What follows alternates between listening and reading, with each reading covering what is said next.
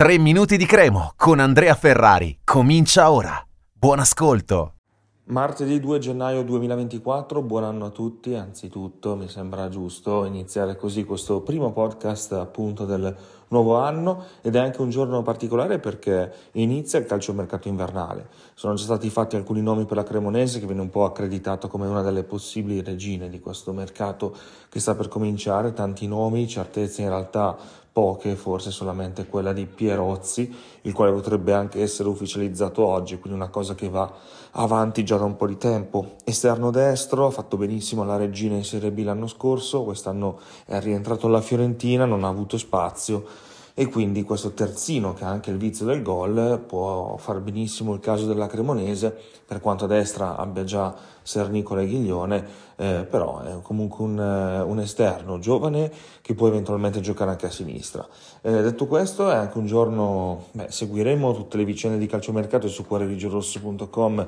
quotidianamente quindi è bene continuare a consultare il nostro sito per rimanere aggiornati in tempo reale su questo, ma è anche il giorno eh, della vigilia della partita fra Roma e Cremonese, infatti siamo in trepidante attesa per, per l'Olimpico, quindi domani sera si va di nuovo là a giocare una partita molto importante, almeno io la ritengo molto importante, poi alcuni credono che sia semplicemente un ostacolo e una perdita di tempo, in realtà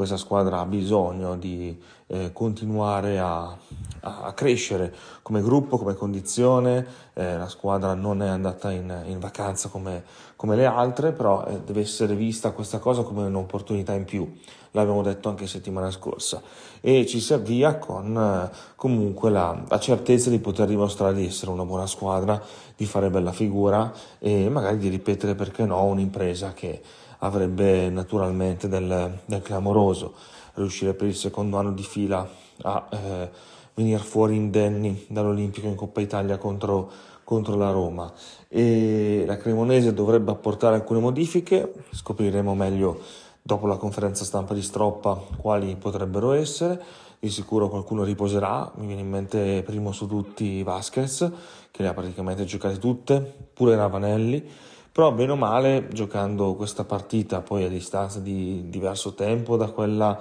eh, persa col Palermo e poi la prossima sarà eh, a metà gennaio col Cosenza